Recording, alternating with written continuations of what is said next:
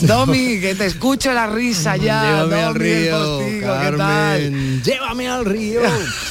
qué bueno el aucerón, qué buen Bueno, temazo te este digo, te digo, te digo que esto, bueno, ha sido Juanjo. Mira que como a mí me digas llévame al... Sí, bueno, ya, a. Juan, a Juanjo desde aquí un abrazo. Sí, no, yo le he le dicho, búscame algo de. Juan Perro y ya, y claro, me, me ha dado esta, sorpresa, claro. Pero tú misma, que tú me dices a mí, llévame al río y yo te llevo.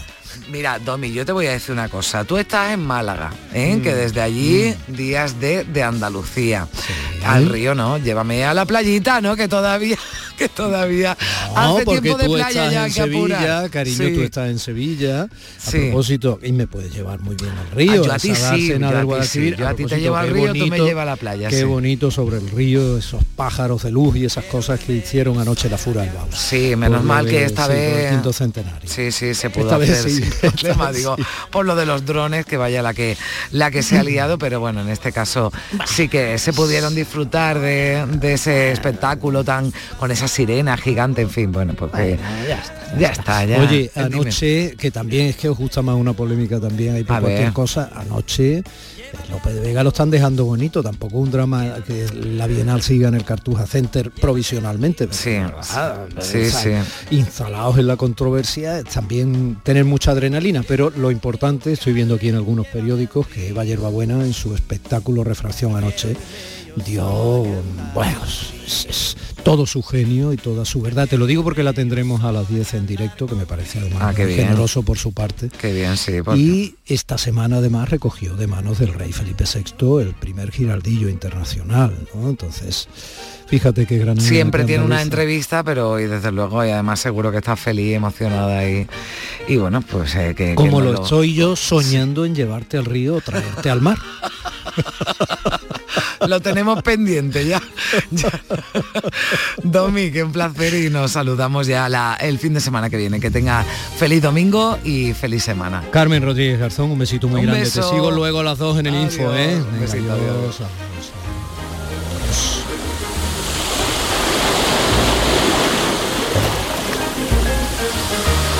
Poquito de ese Mediterráneo nuestro y un poquito vocacionalmente de ese Atlántico también nuestro, que enlaza con el Mediterráneo en la provincia de Cádiz y hasta del Peñón Palante, ¿no? Del estrecho para allá, ya que se habla ahora tanto de Gibraltar también con todos los fastos y nefastos del fallecimiento de la reina que reinó 70 años y el rey que empieza a reinar, ya proclamado, aunque no coronado, con 72. Así son las cosas. Hoy hace 21 años, lo comentaba también Carmen, ¿no? Escuchábamos esos sonidos que yo creo que escucharemos siempre en nuestra memoria sensorial de aquel terrorífico ataque a las Torres Gemelas. Hoy hace 21 años que cualquiera de nosotros con más de 30 no olvida aquel mediodía, hora española, en que vimos por la tele como un avión comercial repleto de pasajeros y luego otros se estrellaban contra las Torres Gemelas, sembrando el desconcierto, el caos, el miedo, el dolor, la rabia, luego la tristeza, en fin, cambiando el mundo para mal, no nos engañemos. Pero mañana es la vuelta al cole en Andalucía, eh, para los críos de infantil a partir de los tres años y los de primaria. Y ellos, los niños, siguen siendo nuestra vacuna, nuestra esperanza, nuestra alegría, nuestra. Siempre llega el enanito con sus herramientas de aflojar los odios y apretar amor.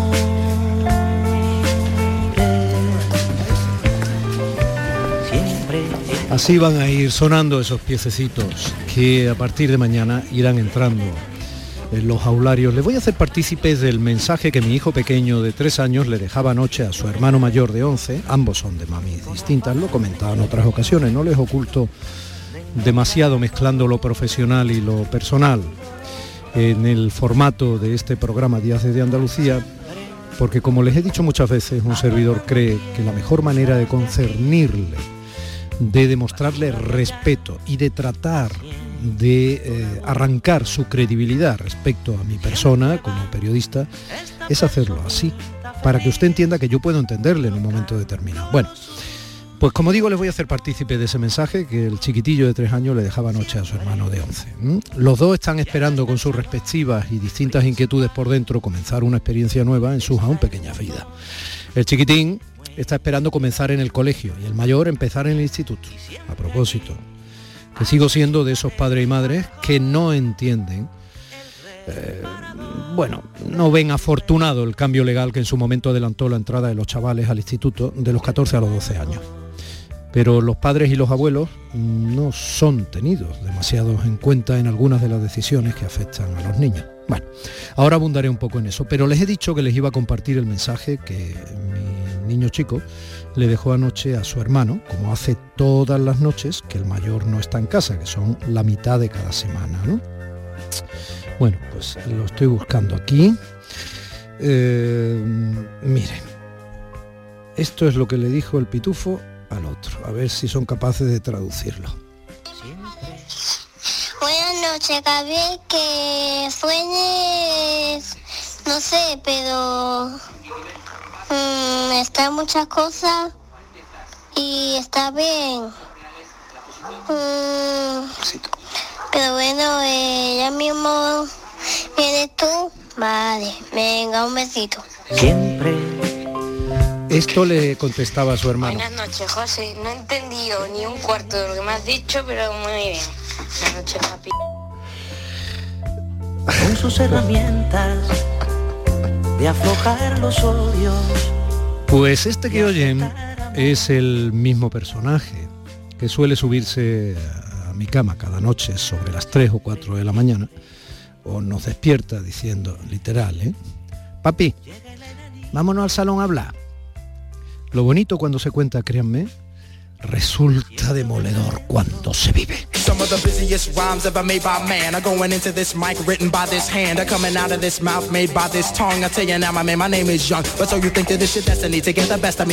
No solo esta semana que mañana comienza entrarán los mayores que todavía son tan niños al instituto el jueves, sino que en unas horas lo harán los peques como ya les he comentado. Pero tampoco ahí el cole parece coordinarse con la sociedad que le nutre de niños para trabajar el futuro de cada uno y de todos, cada vez menos a propósito.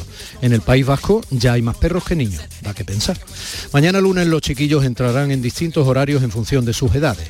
Los de tres años lo harán sobre las doce y media en la mayoría de los colegios andaluces. Pero los papás y las mamás no entraremos a esas horas a nuestros respectivos trabajos, quienes con suerte trabajamos. ¿Quién lleva a los niños entonces al colegio? ¿Eh? Y solo es uno de los muchos aspectos que convierten el día a día en una gincana de conciliación imposible para quienes nos hemos empeñado en continuar la cadena de la existencia trayendo hijos al mundo. En fin, no sé si tú, si usted, nos sentimos ayer en estos días de, de Andalucía de vuelta tras el verano. Si no es así, gracias por estar esta mañana y de nuevo y más gracias todavía si eres nuevo ahí, nuevo o nueva, al otro lado de la onda.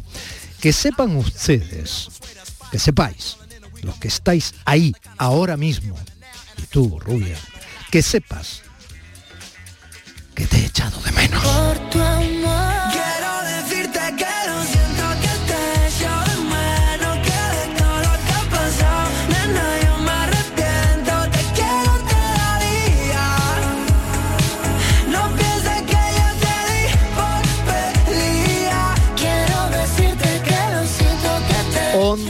de septiembre, sí, de 2022, sí, sí.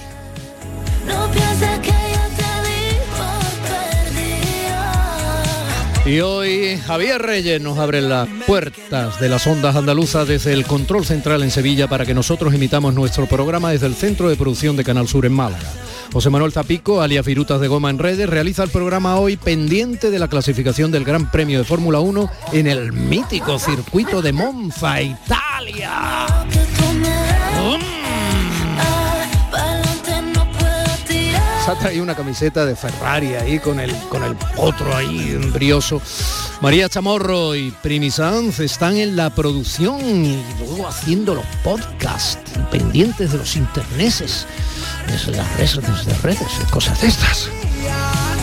Y un servidor asume con humildad la dirección ante el micrófono. Domi del Postigo desde este lado de la radio pública de Andalucía, invitándote a disfrutar de la radio que es tuya, la radio que pagas, la radio a la que tienes derecho a exigirle lo que tú mereces. Bienvenidos a nuestro día D de hoy, domingo, día de desembarco en los oídos de tu corazón y tu entendimiento. Bienvenidos, andaluz, andaluza. Nos sentimos. En Canal Sur Radio, Días de Andalucía, con Domi del Postigo.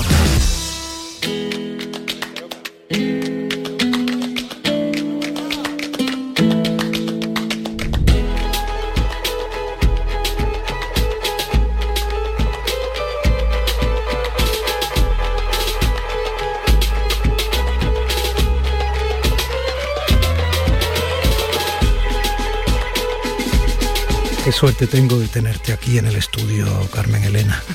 la suerte la tengo yo de que tú me hayas invitado, caballero. Muy buenos mm, días. Bueno, no vamos a invertir todo el tiempo del encuentro en, ponernos florituras el uno al otro, pero que va, que va, la suerte la tengo yo. Primero porque eres una mujer hermosísima. Segundo porque eres muy inteligente. Tercero porque tienes un nivelazo. Con ocho añitos tú estabas ya estudiando música en el Conservatorio Superior en Málaga. y claro, completaste, otros niños no, están, los ponen sus padres, pero no, no, tú dijiste es que mi vida es la música, completaste tu formación en la prestigiosa Escuela Superior de Música Reina Sofía, en la cátedra de violonchelo de la profesora Natalia Sakovskaya. Y fíjate que Sakovskaya es el femenino de un apellido, porque allí tienen femenino y masculino, ruso. Sí, exacto. Y eso nos lleva inmediatamente a la actualidad. En la música clásica, bueno, en la orquesta filarmónica, por ejemplo, hay muchas nacionalidades y algunas de grandes solistas o grandes músicos son obviamente del este Europa y de Rusia. Sí, la gran mayoría. Y si me, muchas gracias por la presentación. Eh, si me lo permites, eh, quiero hacer una, puntualización que muchos de ellos han sido ucranianos o lo que pertenecía a la antigua Unión Soviética. ¿no? Es que hay, mucha historia, ¿no? Pero sí, grandes solistas. Eh, Rostropovich mismo, o eran eh, judíos, o Richter como pianista, o Istrak mismo, violinista, todos ellos. O sea, la escuela rusa marcó un antes y un después en la música clásica de cuerda de cuerda y de piano. Y aquí en la orquesta, bueno, casi toda la gente son, son mm, del este. Aquí en España se nutrieron mucho, Alemania, Inglaterra se nutrieron mucho de, músicos polacos, bueno, lo que era la antigua, la antigua URSS, ¿no? Mm.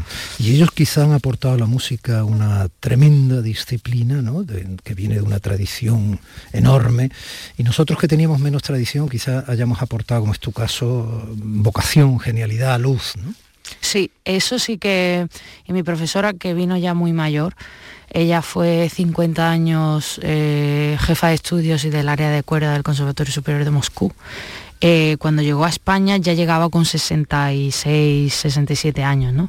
Estuvo después 10, 15, 16 años aquí y sí que ella vio que había muchísimo talento, no había la disciplina ni evidentemente la escuela que ellos tenían, pero sí que eso le aportó a ella una frescura, ¿no? Le aportó un poco de, como tú muy bien has dicho, de luz, porque esos países sí que tengo que decir que yo he estado varias veces, sí que cayeron mucho en la depresión, ¿no? Pero en la depresión en, el sentido de la palabra de un pueblo depresivo, pero por las circunstancias, ¿no? Evidentemente que ellos tenían. Eh, Carmen, eh, si te pido, eh, la actualidad nos concierne a todos. y tú estás pues dándonos pinceladas mm. de que en tus propias relaciones personales y profesionales, con compañeros músicos, etcétera, pues la actualidad os salpica.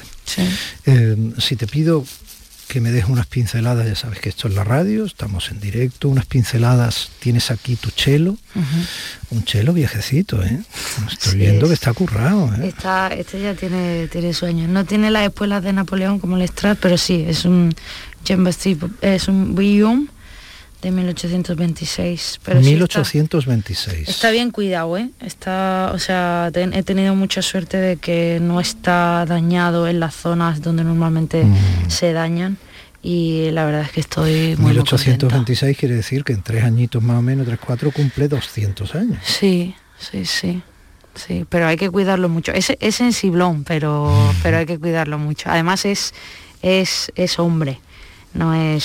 sí tenemos una relación entre tú y él. Sí, es una relación. no sois amigas tocando juntas, sino que no, es, una relación personal muy, muy estrecha. Sí, sí. He tenido otros chelos eh, cuando me han becado, porque he tenido muchos años chelos eh, con becas de, fuera, incluso también en la escuela en Madrid, pero que eran, eran mujeres, pero él no, él es, él es. Esas son cosas, bueno, que los artistas pues tenemos con los instrumentos y lo sentimos. claro, pero no le tienes puesto nombre, ¿no? Mm, bueno, me lo me lo quedo para mí. Eh, eh, ah, sí le tienes. Sí, sí, le tengo, le he tenido a todos, sí, sí, y él es Adolf, aunque no suene muy bien, pero sí, para mí es Adolf porque ha tenido muchísimo, es un chelo eh, francés, pero que pertenecía a una, llegó a Sudáfrica, fíjate, y después lo compré una familia vasca, tiene un sello aquí arriba, de una familia bastante adinerada en 1900, no he podido saber mucho más, 1920 y tantos,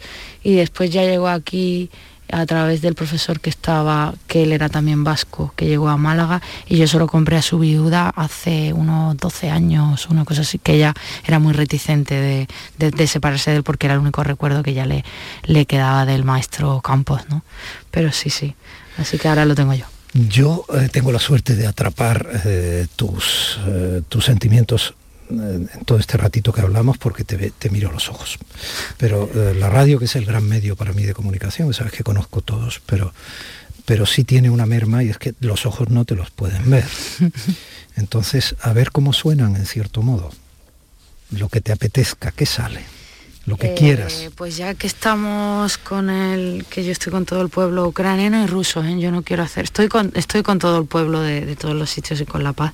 Y ya que estamos en España, pues había pensado tocar una de las danzas españolas, que es la banda de la tercera suite de Bach, eh, que además cierra el ciclo de, de, los dos grandes bloques, que es primera, segunda tercera suite, y después cuarta, quinta y sexta. Así que como un cierre para ver si ya conseguimos que después de esta gran pandemia y de esto que nos ha venido, que no quiero ni denominarlo guerra porque no, no quiero ni pensar lo que sea así, aunque lo sea, así que a ver si podemos cerrar un ciclo, un ciclo y comenzar otro nuevo.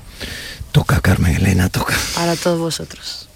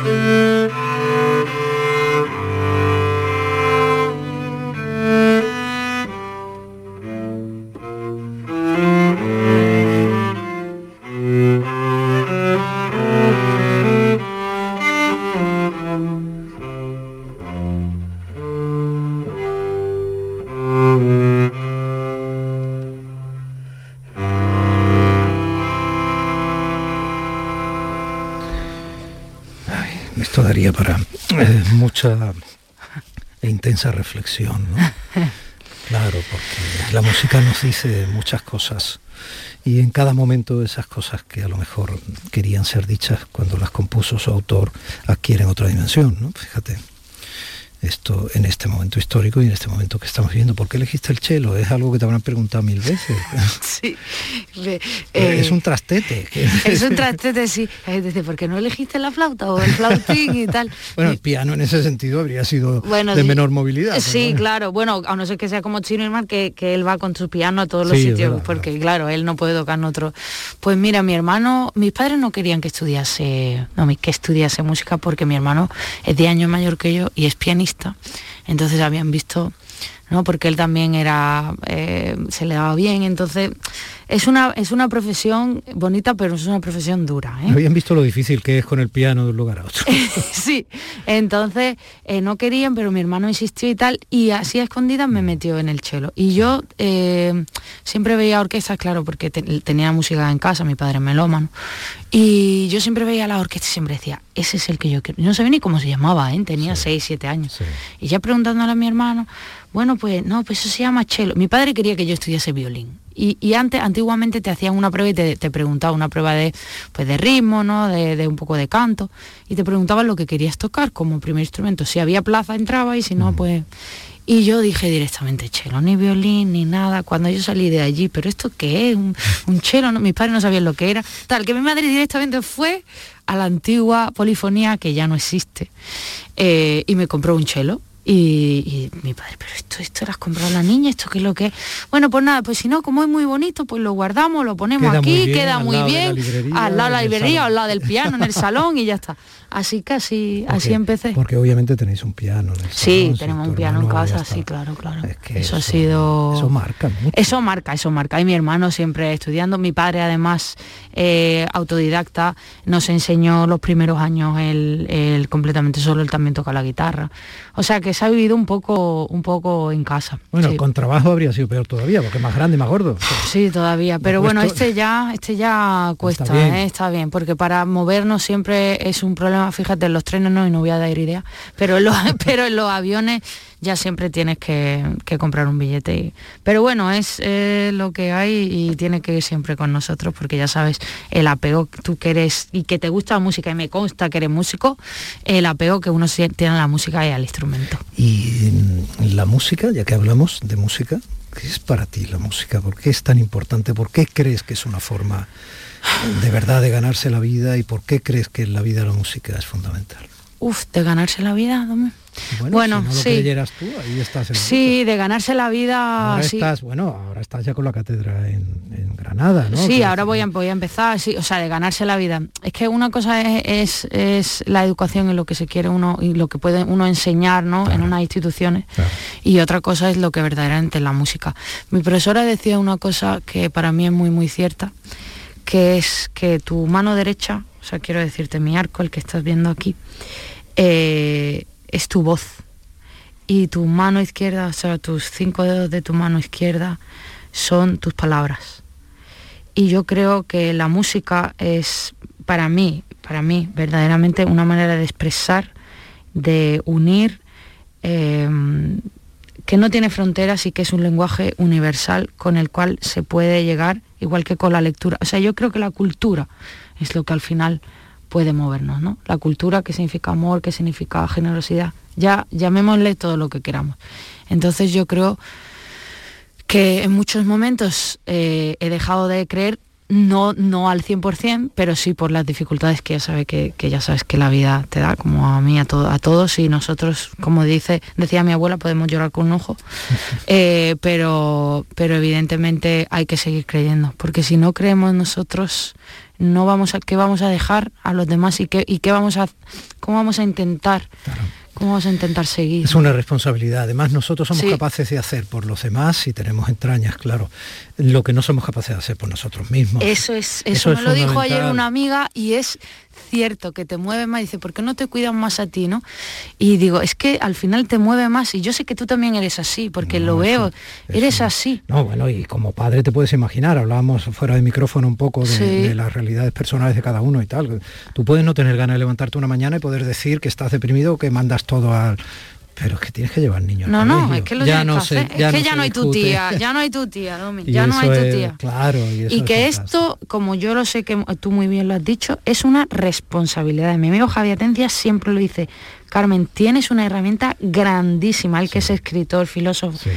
Y, y, tienes una herramienta grandísima, que es complicado, sí, pero con, que haya una voz que te escucha, ya es algo, ¿no? Claro, totalmente. Ya es algo, aunque nos creamos que hay, tenemos que, no, poco a poco, ¿no? Pero si no siembran, nunca recogen. Aunque te salga un tallito Así de nada.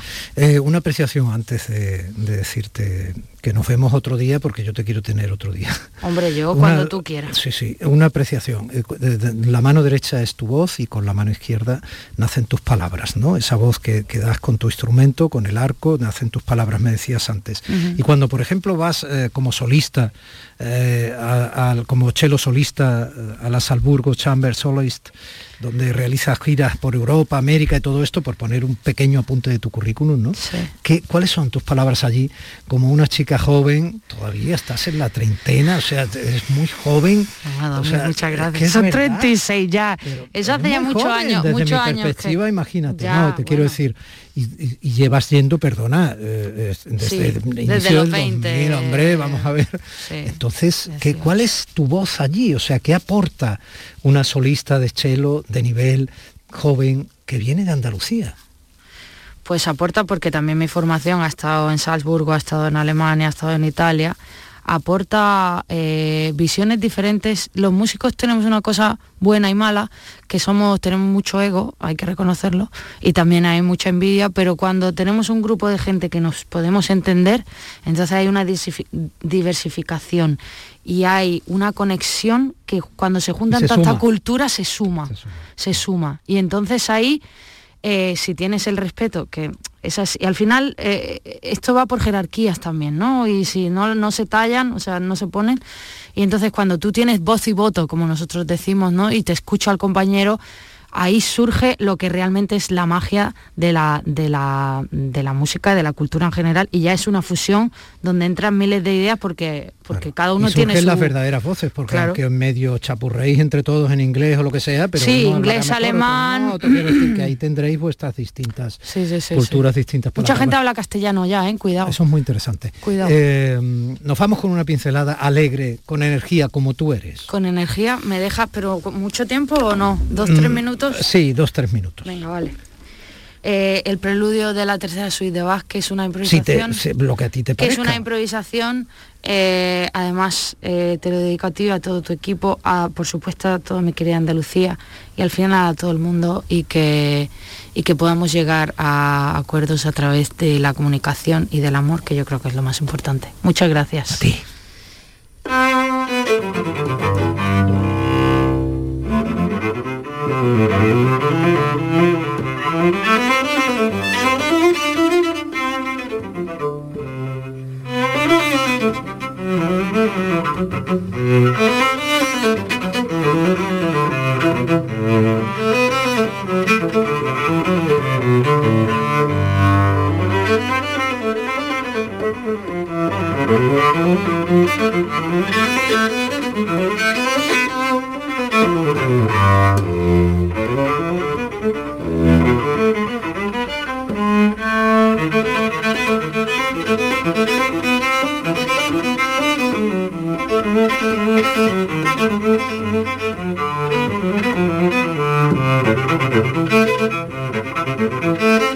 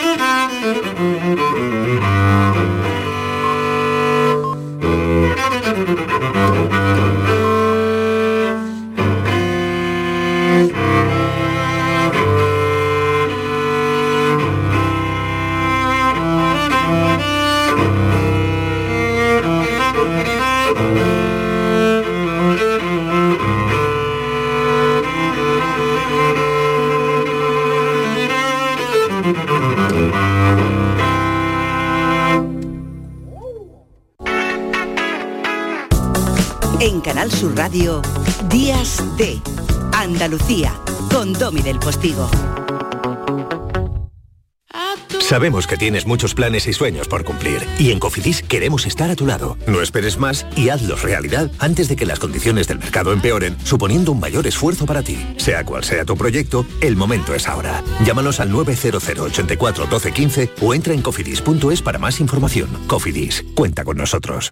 Aquadeus, ahora más cerca de ti, procedente del manantial Sierra Nevada, un agua excepcional en sabor, de mineralización débil que nace en tu región. Aquadeus Sierra Nevada es ideal para hidratar a toda la familia y no olvides tirar tu botella al contenedor amarillo. Aquadeus, fuente de vida, ahora también en Andalucía.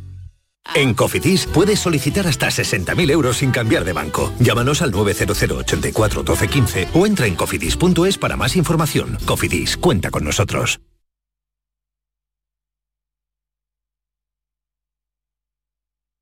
Canal Sur Sevilla, la radio de Andalucía. ¿Planeando salir de escapada o de fin de semana? Recuerda, hay otra Sevilla. Asómate a la provincia y disfruta de un turismo seguro en cada uno de sus espacios naturales, pueblos monumentales y alojamientos. Cambia de vistas. ProDetour Turismo de la Provincia, Diputación de Sevilla. Este lunes a la una de la tarde, la tertulia de la jugada de Sevilla en Burro Nervión. La gastronomía más canalla se cocina en el barrio de Nervión. Burro Canaglia, en calle Luis Montoto 112. El análisis, el debate y los protagonistas del fin de semana deportivo en Burro Canaglia Nervión. ¿Todavía piensas que la FP es para torpes? ¡Espabila, cateto! El mundo es de la FP y la FP es MEDAC.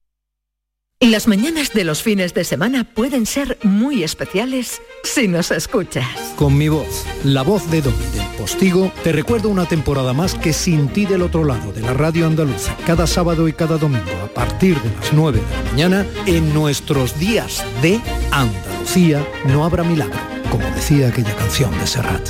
Nos sentimos Canal Sur Radio, la radio de Andalucía. En Canal Sur Radio, Días de Andalucía, con Domi del Postigo.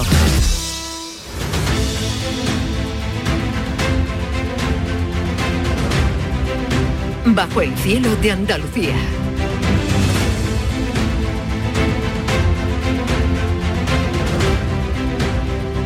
Mi queridísimo Indiana Jones, Navarro, buenos días. Buenos días, querido Domi. Hombre, eso es tenerte tan cerquita, porque sé que vas a estar en Nápoles la semana que viene haciendo submarinismo. Eh, Tú dices que vais a mirar algo que hay debajo del mar, que tenga el mar, o dónde está el terreno, el terreno, eso, ¿dónde está eso? Sí, sí, en la misma bahía de Nápoles, eh, en Pozzuoli, muy cerquita.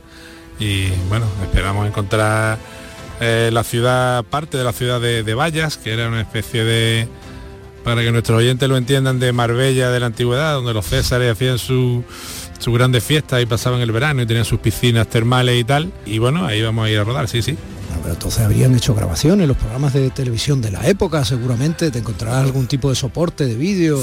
Seguramente habrá alguna Cintorum. Videorum.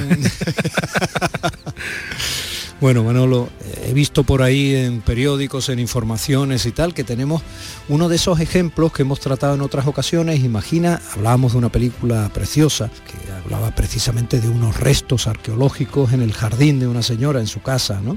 Pues de pronto, al lado de una explotación cementero minera, ¿no? Una, te aparece una red de cuevas que pueden ser una especie de maravilla blanca, que es el, nombre que se le puso de inicio, ¿no? ¿Y entonces qué pasa? Pasa que la cueva corre, según los investigadores, cierto peligro de desaparición por la actividad de la, de la propia fábrica de cemento. Sabes que el año pasado... los investigadores están gente de la Asociación de Espeleólogos, del Instituto... Del CSI, de la Universidad de Málaga. Sí, del Geológico Minero, en fin. sí, es una nómina grande, importante, de personas con mucha experiencia que se las han apañado para topografiar la cueva, para poder recorrerla y para dar eh, una primera lectura formal de la importancia y del potencial que puede, que puede tener. Hay un videorum de, de la cueva. Hay un video en y tal, que Hay un vídeo en, 3D que está colgado por las redes, que sabes que hemos estado distribuyendo. Bueno, un poco todos los que estamos preocupados por el futuro de esta, de esta cueva, que sería una magnífica oportunidad para conciliar en un sitio como Málaga el pasado y el, y el futuro, ¿no?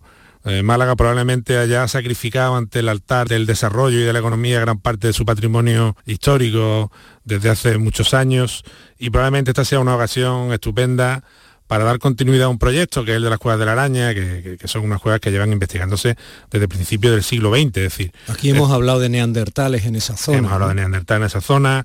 Hemos dado noticias el año pasado. de marisco. se hinchaban de marisco, se hinchaban de lapa, de mejillones y ahí están los, bueno, los concheros eh, perfectamente investigados por el equipo eh, de Julián Ramos y todo el equipo que trabaja en, la, en esta zona de la araña desde hace muchos años, el complejo Humo. Eh, estas son unas cuevas que investigó Miguel Such en su época, que visitó la Batebreil.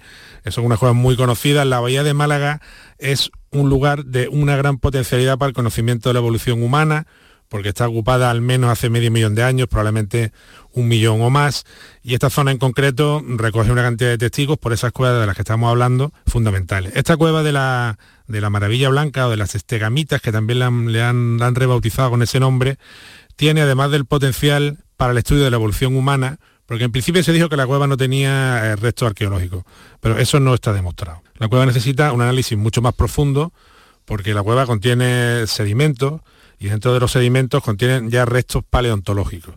Ya hay huesos, para que nuestros oyentes lo entiendan, ya hay huesos. De hecho, se ha difundido la fotografía de uno de ellos, que es un, húmero con un canal de una, de una cierta envergadura, el interior, ¿no? Lo que, el interior que lo ocuparía, digamos, la médula ¿no? de nuestro cuerpo, y en el que algunos investigadores dudan de que sea un resto humano incluso. Es decir, podemos estar hablando de presencia humana, podría ser el húmero de un neandertal, por ejemplo. Claro, si la cantera sigue su actividad en esa zona y se vuela a la cueva, pues todas estas posibilidades evidentemente junto con la cueva desaparece.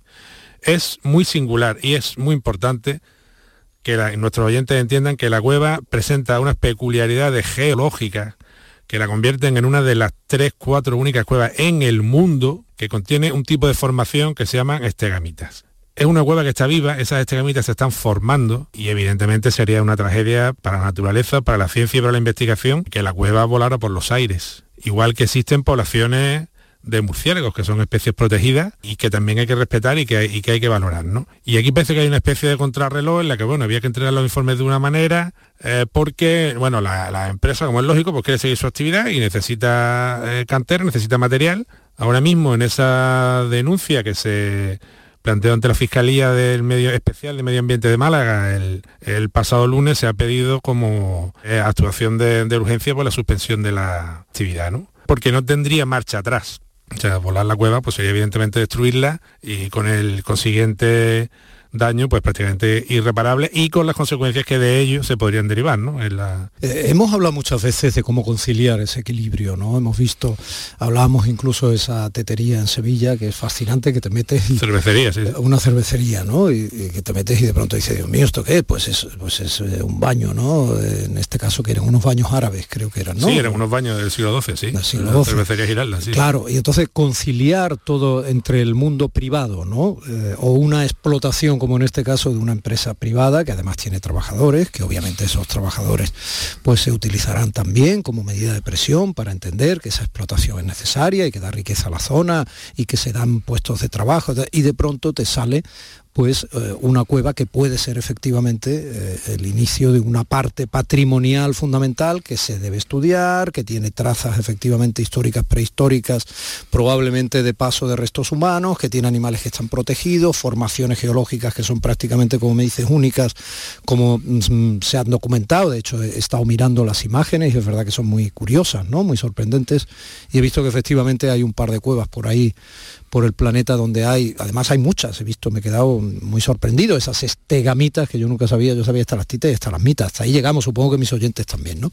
Pero te quiero decir con todo esto que conciliar esos equilibrios, yo supongo que existirá unos procedimientos, unos protocolos establecidos, unas estructuras legales para que en la medida de lo posible la sociedad gane y la explotación pues tenga que, eh, sin perder, tenga que ceñirse a ciertas limitaciones o se le compense por otro lado, no lo sé. Si no nos vamos siempre a la película Tiburón, ¿no? Que aunque el tiburón se coma a la gente, la cosa es que tenían que venir los bañistas a, a Amity, ¿no? que era el pueblo de Tiburón. Quiero decir que estamos muy acostumbrados a ver que muchas veces hay películas hechas al respecto, incluso con medicamentos, con... quiero decir, estamos muy acostumbrados a tener en la cabeza el cliché de que eh, a veces una empresa o un interés particular que produce unos beneficios importantes, pues pueda ser capaz de todo para limitar incluso eh, la producción de algo que pueda hacer daño a la población. Pero eso se queda en el cine o se queda en casos muy particulares. En la vida real, ¿cómo se concilian estas cosas? Con el concurso de la administración, por supuesto, pues hablando las partes implicadas. Pero claro, aquí hay una escala de valores que cuando se pone esa, cantera en movimiento, hmm. a principios del siglo XX, es una sociedad muy distinta a la sociedad que tenemos ahora, ¿no? Es una sociedad que no vela por el patrimonio, que la primera legislación sobre patrimonio en España de 1910, que ahora las medidas de, de protección son mucho más grandes. Hay que recordar también que esta cueva está limítrofe pared con pared eh, con las cuevas de la araña ya conocidas, con el complejo de humo, con las cuevas de Navarro, que son un bien de interés cultural que, tiene una protección especial. Sí, la cueva ya es límite con, las cuevas que conservan el arte rupestre, que conservan la presencia de los neandertales y que son unas cuevas que también sufren... Son eh, cosas que estudiamos en el colegio, para entendernos. Quiero decir que si no existieran, obviamente, los estudios de este tipo de cavidades donde se han encontrado ese tipo de restos, pues no podríamos saber todo lo que sabemos sobre evolución humana, estamos, por ejemplo. Estamos hablando, hablamos de evolución humana, hablamos de unas canteras. Por ejemplo, a todo nuestro oyente le sonará el caso de, Atapuerca, ¿no? Mm. Atapuerca también era una cantera y dejó de explotarse y la trinchera del ferrocarril existe porque era un tren que se cargaba de fósiles, hmm. de huesos de fósforo para hacer fósforo. Hasta que la importancia eh, paleontológica y paleoantropológica del sitio hace que se abandone una actividad. Bueno, la importancia de Atapuerca es mundial. En pos de otra, es mundial. Sí, pero es que el complejo de la Escuela de la Araña, eh, salvando las distancias y, y evitando las comparaciones que suelen ser odiosas, es muy alto. Estamos hablando de que podemos tener la, clave de la ocupación humana del último medio millón de años o casi millón de años en la bahía de Málaga, en esas cuevas. Estamos hablando de un sitio con una potencialidad para la investigación extraordinaria. Tú hablabas incluso, habrías creado una especie de red eh, proponiendo una tela de araña, o sea, proponiendo equilibrar la investigación y el mantenimiento de toda esa mm, posible red que parece que cada vez está más clara que existe, ¿no? De cavidades que puedan estar o no interconectadas, eh, tan cercanas, lindando prácticamente con las que ya están investigadas y ya sabemos que, había, entre otras cosas, población neandertal, etcétera, crear una red que podía ser un atractivo incluso turístico. Sí, y que toda esa zona tuviera una ocupación diferente de la que tiene, ¿no? Es decir, yo mi propuesta es una mirada, si quiere, al futuro en el Quiere decir que no acabara allanada y llena de urbanizaciones como siempre, que está muy bien, pero que crees que lo otro podría ser incluso un sitio dedicado a, la, medio y largo expansión ciudadana, atractivo también. A la investigación, a, otro tipo de, de visitas, otro tipo de turismo, un turismo cultural, natural, a una zona de expansión de Málaga que está muy, muy necesitada de ella y yo personalmente estoy promoviendo un proyecto, como sabes, que, bueno, se ocuparía de la zona que hay entre el puerto del Candado, digamos, y el centro comercial de la Cala, que incluye, lógicamente, todo el terreno de la, de la fábrica de cemento y todo este complejo de cuevas y playas fósiles que también hay en el... Porque la gente cuando se baña en el Peñón del Cuervo no sabe que tiene una playa fósil de 700.000 años allí y donde han aparecido industrias líticas, por ejemplo, ¿no? O sea, estamos, es que estamos en una ciudad esto pasó también en Cáceres, en la cueva de Maltravieso, que también era una cantera, y, son cuevas que están en ciudades. Y esto, son, esto es un yacimiento paleoantropológico que está en una ciudad. Sí, sí, los baños árabes del siglo XII están, en, el, centro, de Sevilla. Claro. Entonces, claro, claro, yo creo que se exige una reflexión de los ciudadanos, de los poderes públicos, de todos los actores bueno, para ver un poco qué se hace con eso, ¿no? Querido mío, que sé que tienes el billete sacado para Nápoles, que descubráis muchas cosas, no te vayas a mojar en exceso y seguimos hablando y me alegra mucho verte después de este verano. Muchas gracias, un fuerte abrazo a todos. Días de Andalucía con Tommy del Postigo, Canal Sur Radio.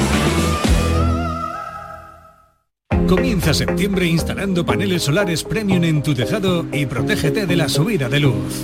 Ilumina tu hogar de noche con nuestras baterías y ahorra hasta el 90% en tu factura. Instalaciones garantizadas por 25 años. No esperes más. 955 44 11 o socialenergy.es y aprovecha las subvenciones disponibles. La revolución solar es Social Energy. ¿Sabes que tomando dos litros de agua Sierra Cazorla te aporta el 30% de magnesio que necesita tu cuerpo? Y además es baja en sodio. No existe otra igual. Agua mineral Sierra Cazorla. El flexo de Paco Reyero las historias, anécdotas y curiosidades de destacados intelectuales españoles. Conoce a estas personalidades en una atmósfera única. Un viaje sonoro artesanal de la mejor radio. El flexo de Paco Reyero. Los lunes desde la una de la madrugada. Canal Sur Radio. La radio de Andalucía. Días de Andalucía. Con Domi del Postigo. Canal Sur Radio. La primera libertad del silencio. Música.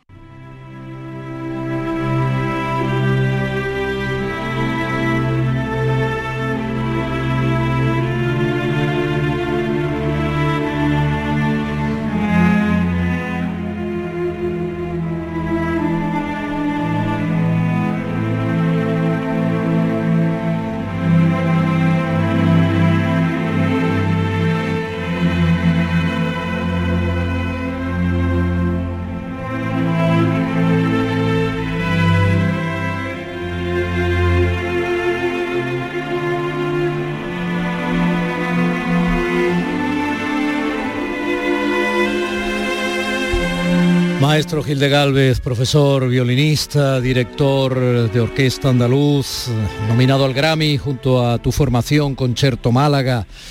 Y ahí está la fundación y ahí están, bueno, tantas y tantas cosas en las que andas. ¿Qué haces en Bilbao? Buenos días, Domi, ¿qué tal? Pues mira, estamos por aquí pasando unos días en Bilbao y en Cantabria haciendo gestiones precisamente para la fundación que, que nombra. Eh, estuve ayer visitando escenario por donde se movió un gran violinista, Jesús de Monasterio, de finales del siglo XIX, comienzos del XX, que era natural de Poten, de Cantabria, y pasó mucho tiempo en Casar de Periedo. Bueno, a mí ya sabes que me gusta ambientarme y ver los sitios de la infancia de ese violinista y donde regresaba cada, cada verano. Ya hablaremos de él más adelante, seguro. Sí, normalmente nos centramos en eh, descubrir, me parece una labor maravillosa, autores, eh, intérpretes, eh, compositores, siglo XIX, siglo XX, de la música que nos sorprenden por su calidad y por sus historias personales y siempre suelen estar vinculados a Andalucía. ¿Por qué me traes hoy a Jordi Cervelló, violinista y compositor barcelonés? Bueno, eh, vamos a ver, ha fallecido recientemente, era un grandísimo amigo, que una de sus últimas obras, si no la última, aún lo tengo que mirar, nos la dedicó a Concierto Málaga y a mí, que era un concierto para violín y cuerdas. Eh, sí, sí, estamos hablando de un compositor muy importante, sobre todo en la música escrita para cuerdas, aunque su catálogo es inmenso. Tiene más de 100 piezas compuestas y más de 40 son eh, para violín. Fíjate que te he traído hoy algunos cortecitos maravillosos. Él compuso 24 caprichos para violín eh, excelentes. y justamente... que suena tan emotivo que es? Lo que suena bueno, Sí, sonaba hace un momentito tan emotivo que es. Eso fue un homenaje que le hizo a Pocasal, en memoria de Pocasal. ¿Y esto que está sonando ahora? Pues mira, este es el Capricho Milstein, dedicado a otro grandísimo violinista, el último de sus caprichos, y además he traído este corte porque lo está tocando María Dueñas, que es una violinista de Motril eh, que actualmente para mí es de las violinistas jóvenes es la mejor que, hay en el mundo hoy día. Mm. Y él estaba realmente obsesionado con ella porque, claro, una violinista de tanta calidad, él amaba tanto el violín. ¿Tú sabes por qué él amaba tanto el violín? porque su carrera como violinista se truncó en un accidente cuando estudiaba en Italia siendo joven y tenía una carrera de violín muy prometedora. Sí, porque él siendo muy joven se marchó a, allí a Italia, Milán, Siena, luego fue a Salzburgo.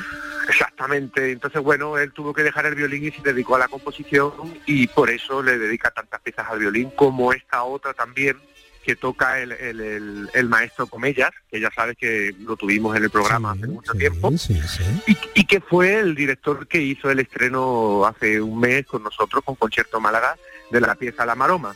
Si quieres podemos irlo tocando Fidel.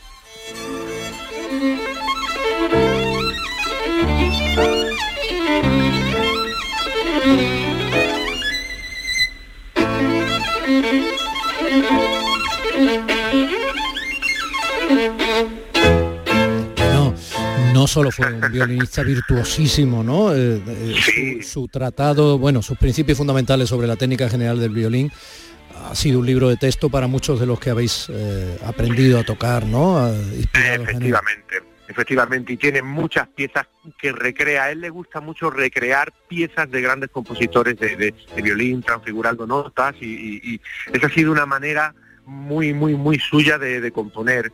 Pero es verdad que no todo es violín en Jordi Cervelló, también tiene un amplio catálogo sinfónico y piano, pianístico, como es el caso de esta maravillosa arabesca, ¿no?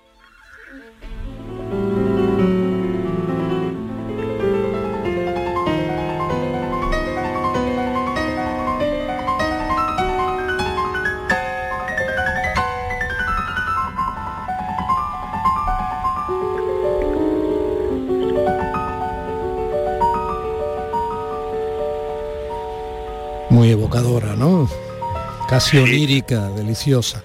Sí. Oye, fíjate que eh, su música no, te iba a decir, en 2010 estoy leyendo aquí que le dieron el Premio Nacional de Música, o sea, estamos hablando de un personajazo, ¿no? Sí, sí, sí, sí, sí, Yo estoy segurísimo, aunque, aunque ya evidentemente lo es, su música tiene mucha difusión internacional, pero estoy seguro, como ocurre muchas veces, que tras su desgraciado fallecimiento, pues su catálogo de obras va cogiendo mucho, mucho arraigo y, como todo, el tiempo, el tiempo lo, lo va a decir y lo va a poner realmente en el sitio que merece un compositor de esta calidad. ¿Y esto tan rimbombante? Bueno, yo creo que esta es su obra magna, ¿eh? ¿eh? una pieza sinfónica que se denomina La Armonía de las Formas, que yo tuve el placer de estar en el estreno el pasado mes de marzo en, Barcelona, y es una pieza que la compuso con la ayuda de un físico, el pensador y divulgador muy, muy importante, que trabajaba y hizo en, el Museo de las Ciencias de Barcelona, ¿no? Jorge Wagensberg, que Cervelló diría de él, y esto es importante, esta relación que tuvieron, dice, debo decir que siempre recordaré las tardes inacabables de cuando Jorge aparecía en mi casa para trabajar en la partitura de esta obra. Se trataba de poner música a las ocho formas más frecuentes de la naturaleza. Según Wagensberg, estamos hablando pues de la esfera, el hexágono, la espiral. Eh, aquí hay un trabajo intelectual detrás de esta pieza que yo creo que la convierte en su obra magna y es una, es una cosa deliciosa, de una pieza sinfónica de un nivel altísimo. Jordi Cervelló, In Memoriam. 20 de Bilbao, la semana que viene nos abrazamos, José Manuel. si vieras la vista que tengo ahora mismo de la ría, vamos, te vendrías tú para acá. bueno, pero tú me la trasladas y nos la vas contando. Un abrazo grande. Claro que sí. Un abrazo, hasta otro día.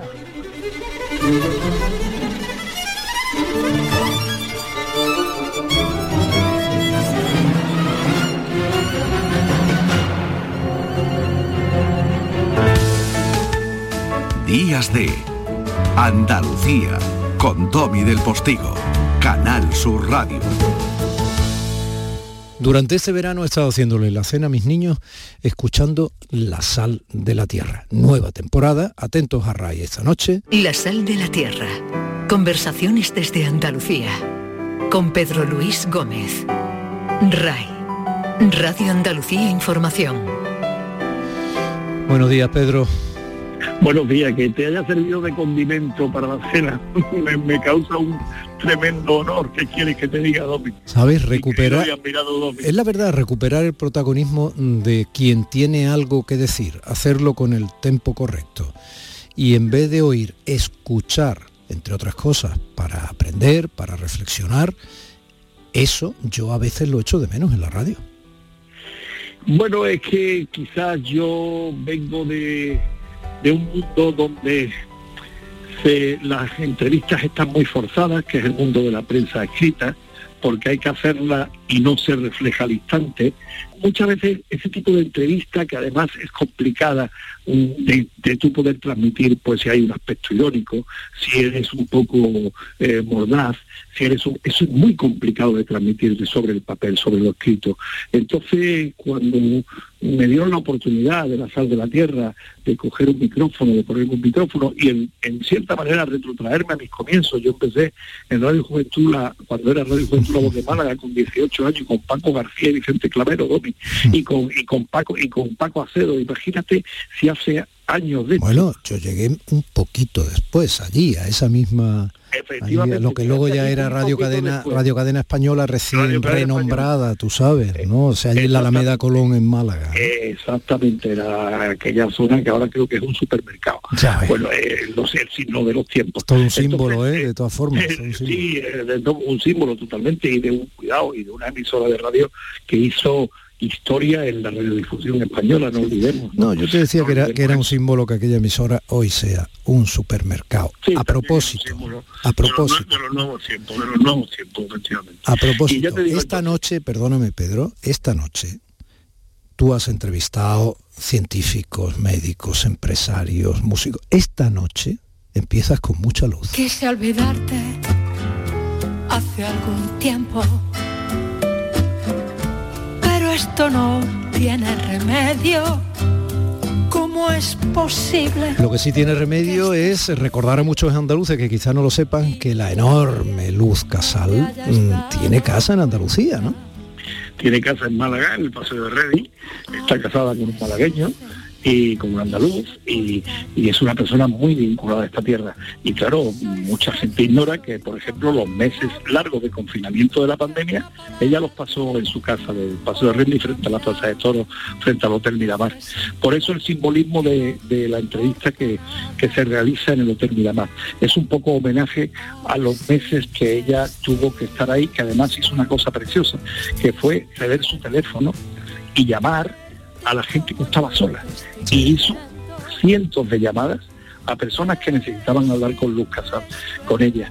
Bueno, con Luz Casado con, o con alguien, pero si encima es Luz Casado, pues imagínate, ¿no? No, si encima es Luz Casado durante el confinamiento, que además de ser evidentemente una persona famosa, como se suele utilizar la palabra, ¿no? Así de manera popular, además es una persona que sabe de las luchas que trae la vida en carne propia, cuando superó el cáncer, etcétera, y de los vaivenes que la propia vida también nos trae. Total, totalmente. Ella es una luchadora nata, lo ha sido siempre. Eh, triunfa, los que triunfan como ella no es por casualidad, no es absolutamente por casualidad, sino porque tienen un componente, tienen un punto más, tienen una virtud que, muchos carecen, no, carecen o carecemos de ella, ¿no? Mm. Ella pues fíjate, irse en los años 70 desde, desde su Galicia Asturias natal, porque ella se va a los seis meses a Asturias a vivir, aunque nace en Boimorto, en Galicia, y irse con, en los años 70 a Madrid sola para triunfar en el mundo de la música, una mujer, imagínate lo que pudo ser aquello. Bueno, pues ella allí fue y allí triunfó, ¿no? Y después los vaivenes de la vida, lo que tú dices, el cáncer. Compañero, Sed la sal de la tierra. Sigue trayéndonos sal cada noche, firmadas a tu manera por alguien que lleva toda la vida en el periodismo como tú. Eh, pues muchas gracias, Domi, y espero que la sal te siga adobando y condimentando la cena cuando lo hagas en tu casa. Esta noche lo volveré a hacer. Un abrazo muy grande, Pedro. Un abrazo fuerte, campeón. Estamos aquí de paso viaje hacia un fin marcado, persiguiendo mil quimeras que se pierden con el sol tras el ocaso. Si el mundo se está quebrando a causa de tanto daño, Hoy quisiera hacer tan míos los secretos de tu cuerpo y descifrarlos.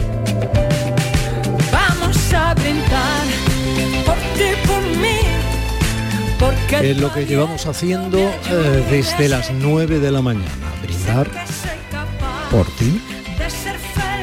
Un poquito por mí. Sin olvidar que al final Estamos a un minutito de las 10 en punto de la mañana, donde seguirán ocurriendo milagros en la radio. Boleto de información para tenerte absolutamente conectado a lo que te importa e inmediatamente después tenemos una hora para seguir juntos. Días de Andalucía con Domi del Postigo. se rompe Canal Sur Radio.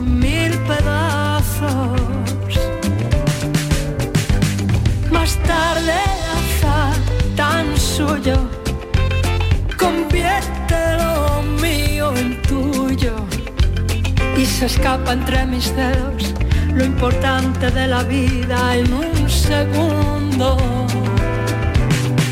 Vamos a brindar por ti, por mí, porque tu aliento